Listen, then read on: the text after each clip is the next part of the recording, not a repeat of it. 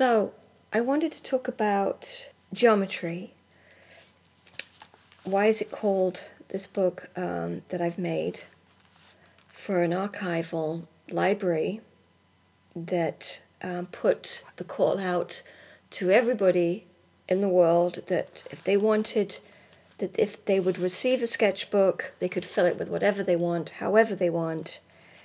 As long as it stayed a certain thickness, they could pull it apart, put it back together again, as long as what they sent in was a book.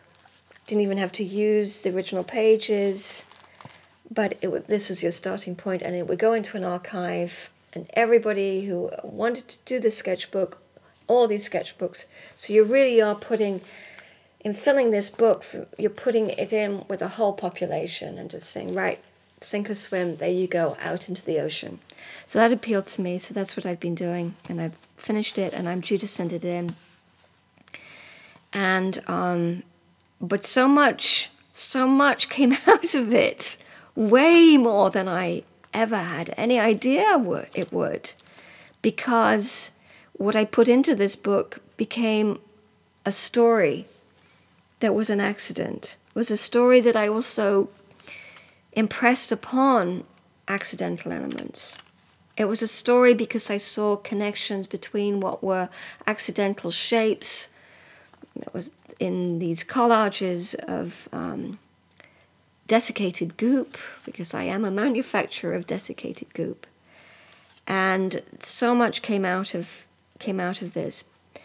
Like many things that are, that are very simple, um, because there's not many words in the book, but there are ideas. There's the idea of the child, there's the idea of the mother, there's the idea of the universe. And in the last third of the book, after having talked about life on Earth, life in the future, life in the past, there is talk about space.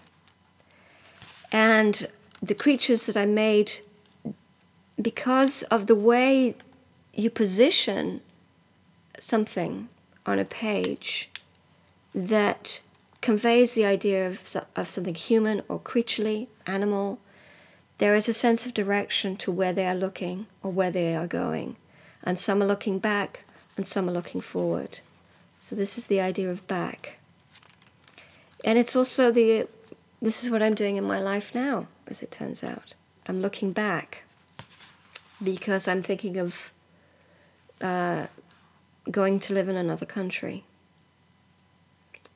Um, back, behind, is the idea of looking over your shoulder, which some of these creatures are doing in this book that I've made. Above and below, well, that is got a hierarchical connotation to it. Um, and a hierarchical, that what is above is better than what is below.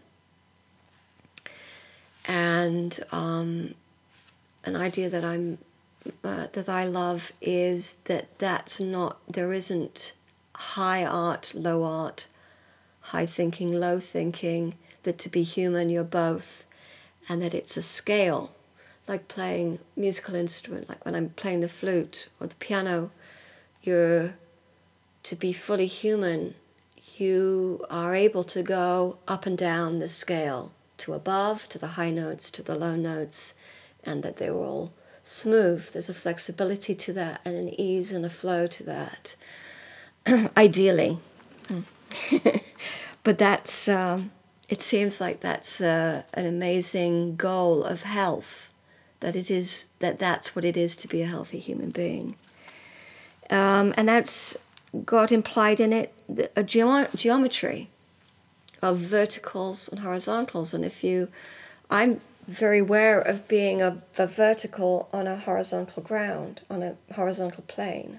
When I'm walking along, if I'm going for a walk in the countryside, I, I sort of, I feel myself sticking up on a on a plane, and there are all these horizontals around me. There's the horizon, there's the land, there's the sky, and I'm a vertical on a horizontal.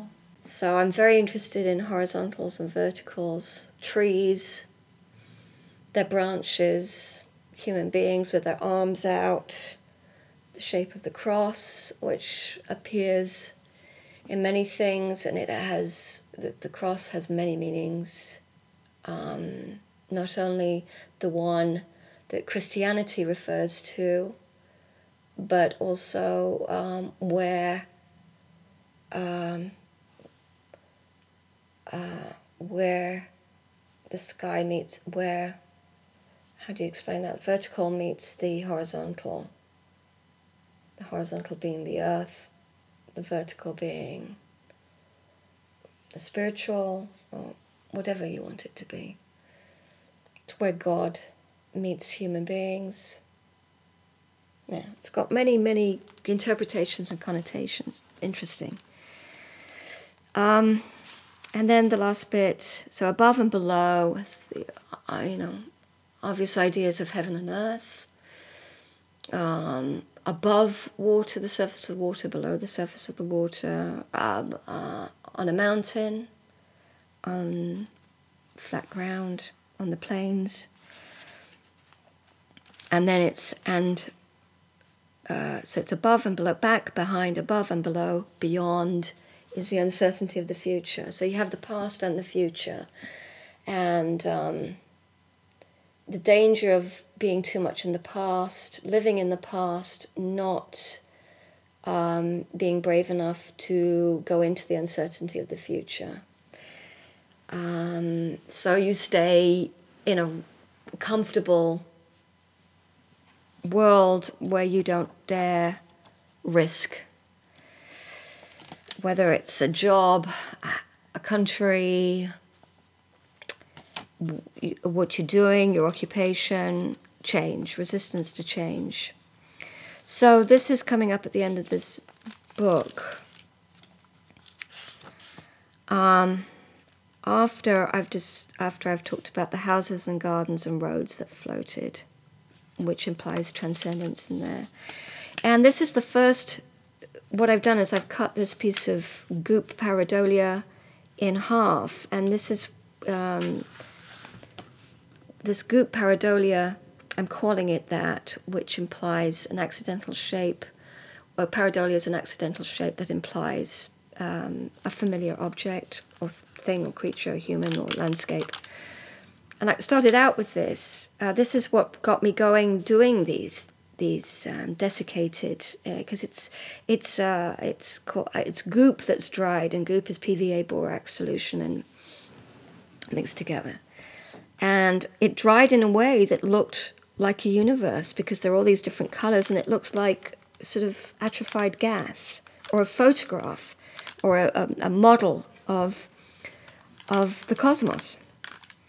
And um, so I started out with this, and it says, above, planets, stars, balance at the edge of the universe. And underneath it says, it was not a speck of dust, but the earth in the sun ray, looking back at me in infinity beyond Neptune. And this is referring to this, um, the Voyager one and Voyager two missions, Um, to the four planets, uh, Jupiter, Saturn, Uranus, and Neptune, and then um, its mission to go on beyond that into interstellar space. And just how exciting that was when I came across a film of people talking about everything that had happened, and just how dramatic that was, because the launch happened in nineteen seventy-seven. And how, when these scientists um, knew that the Voyager spacecraft had gone beyond Neptune, there was a big debate about whether it should turn around and take a photograph of the planets from that point of view. And because it was taking a photograph of the planets, the Earth would be in there somewhere. And how they had to really search for where the Earth was, which happened was a, a tiny speck, um, less than a, spe- a pixel size, in one of the sun's rays. It looked like a speck of dust. And that was our blue planet, on which our whole lives exist. Every human being that's ever existed is on this planet.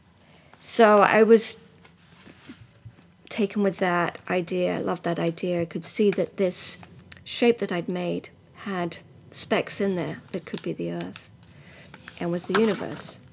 And then the next page is all this space, free but frightening.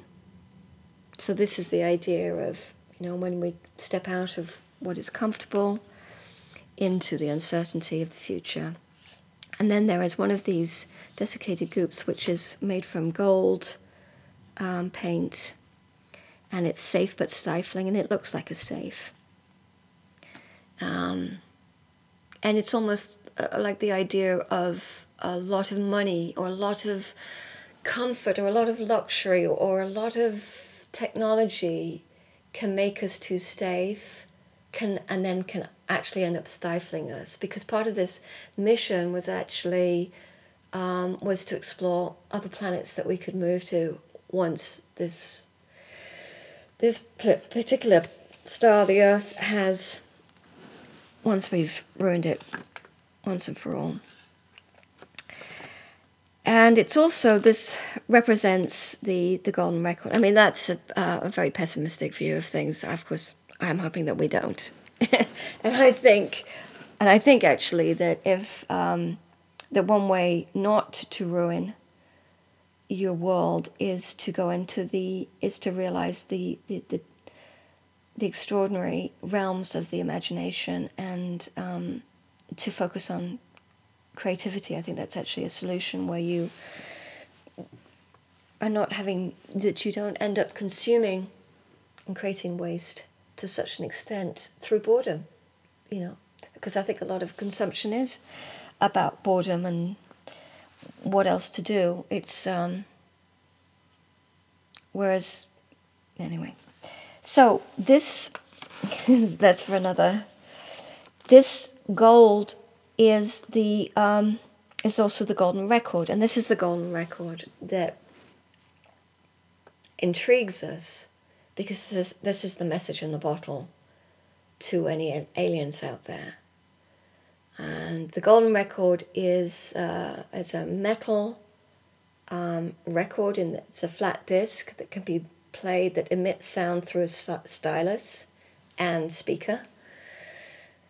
And on there they have uh, twenty-seven pieces of music, extracts of music, um, or pieces of music, and different voices from around the world uh, sending greetings to the aliens. And they also have pictures. And the people who had to come up with this record had six weeks to do it, which is not a bad idea for any uh, work of art or any project or any accomplishment to, to push it through, to say, to put a deadline on it, because it just makes you make decisions. Just moves you fast. Um, so although that seemed an extraordinary stricture, it was, I think, liberating in a, in a way. And what was interesting about what is interesting about the record is that um, it was made by a few people. A few, only a few people made decisions on that. So it has quirks to it, and it's not. It wasn't. It, the choices of what went on the record, visually and orally, were not made by a committee. And I think that's very important. That's an important part about about creativity, that there is um, there is a potential of diluting what you're doing when you don't keep uh, a vision, a vision that can change, that can develop, that can morph, but um, yeah, when you don't keep a purity, a certain purity or focus, a focus of vision. And um, there are many things about the Golden Record that are that say a lot about culture, and I wanted to include it in this book, in my sketchbook, because it's really what I'm doing, is I'm making my own Golden Record. Um, a message, a legacy, um, um, a representation my, of myself as an individual, with the Golden Record that was um, sent with the spaceships, the Voyager one and Voyager two, that also is a legacy, because this golden record is going to exist after um, the sun becomes a, a great red giant, and after our planet disappears, and we disappear if we haven't moved somewhere else by that time. And I mean, it's so far ahead, it's hardly be able to comprehend what, what our species is going to be like at that point, or whether something else has happened to it, uh, else has happened altogether. And that brings in the idea of robots, which this these collage items sort of reminds me, because they're plastic. It's it has a robotic quality uh, to it. This this desiccated goop that I've that I've made. These these shapes that are quite three dimensional. Um, so yes, the Golden Record fascinated um, everybody at the time of the launch. It still fascinates. Because um, the, of the fundamental need to communicate, which is why we do it. It's why we make these things, and it's why I'm talking to you now. Because I just, I want you to understand. I want you to, and I want you to do it too, you know. I want this to be available to all. And I will talk about that another time. So on the next page, um, there's more of this sort of cosmic gases. It's black, gold, and cream, and that works thematically with the rest of the book, and that the cr mother is cream. There's the gold being the idea of preciousness. There's black being the space. Um, and there's an equation that I've come up with of my own making, which it doesn't have to make any sense, and then the end. So that's the book. Um, so this book, I realized once I'd made it, um, and you know, the beauty of making, of creating things, is that you don't always understand what you're doing at the time. You might have some awareness, but it's a very instinctive process in many ways, of where you're just reacting in the moment of what makes sense. And it's when you pull out, you see the pattern, in the same way that you see patterns um, in in cracks in the wall, in cracks in the pavement, in patterns, random, apparently random patterns that you can see faces. Because we're human-centric, we're, we're earth-centric. We project um, what we know into abstract forms, which is why it's so fascinating to deal with abstraction. Um, to, once you've feel like you are able to um, create human beings out of nothing, animals out of nothing, landscapes out of nothing, or, you know, rep you know, beyond representing them, you might want to go, that was what happened to me. I didn't want to represent what I saw in a photograph or I saw out there. I wanted to see what I could generate out of my imagination. And, the, and um, it, animals, human beings were being formed. And then there came the question of, how do I make something that is none of those things? And yet still, Um, there is the propensity towards the what is in within pareidolia, which is to still create some, the familiar out of the unfamiliar. That some says a lot about the human condition. And um, so, having made this book, I look at it and I realize, since I am making a big move in my own life right now, that I am going out into the world. I've been cocooned for a while, um, making art very in a very internal world, and now, and these conversations I'm having with you are part of that, are part of opening out into talking about what I'm doing with, with um, people, people I haven't met, people I don't know yet. Um, And that this book actually is my guide. is my how-to of how to do it. You know, back, behind, above, and below, beyond. So look back, look behind, look above, below. You're going to get the answers there, and I'm going to go beyond what I am now, where I'm located now, what I'm doing now. I'm going to expand. So it's a very precious book um, because of the ideas contained in it, because of the joy of making it, the fun of inventing, because of making references to other things so vast, like oceans and space, um, all within a book that is a fairy tale, that has a very childlike quality to it, and yet so much profundity exists within it. Um, so I love that. I love that about this book, and I love talking about the ideas I'm having as a, as a, I'm making. Um,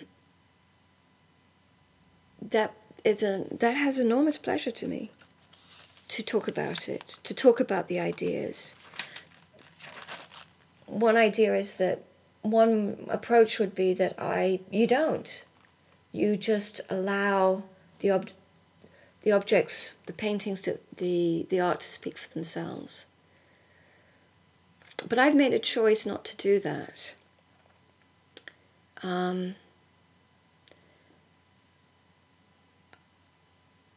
Because I think there's so much more going on than an object. There's so much behind what exists, behind that. There is so much uh, process. There's so much involved in making. And a lot of it has to do with how aware you are of what you're doing. Um, the delight of the reveal, of put, peeling back the piece of paper that shows an illustration underneath it in a book. For example, pulling back veils and layers to reveal after the fact of what the, those patterns are and what they say to you. It's it's like this book, um, it's like a like the runes, where you, you throw the runes onto the ground and then you see the future and you see the pattern, or you, you see that in the tarot. Um, you can see that anywhere. Um, you can see the answers that you need. And of course they're not, of course the whole thing about the runes or the tarot or astrology is, is the answers don't exist outside of you. The answers are inside of you. They are a means of finding out the answers within you. And that's something that art does. It does that um, if you are, if you stay with your instincts. And there's a there is a technique for doing that. And the next one I'm going to do, I'm going to talk about that that technique. I'm very excited to do that because I would love you um, to be a part of this, and I would love you to know from the inside what I'm talking about. You don't have to. Um, if you enjoy what I'm saying to you, if you enjoy the ideas that I'm talking about, um, that's great.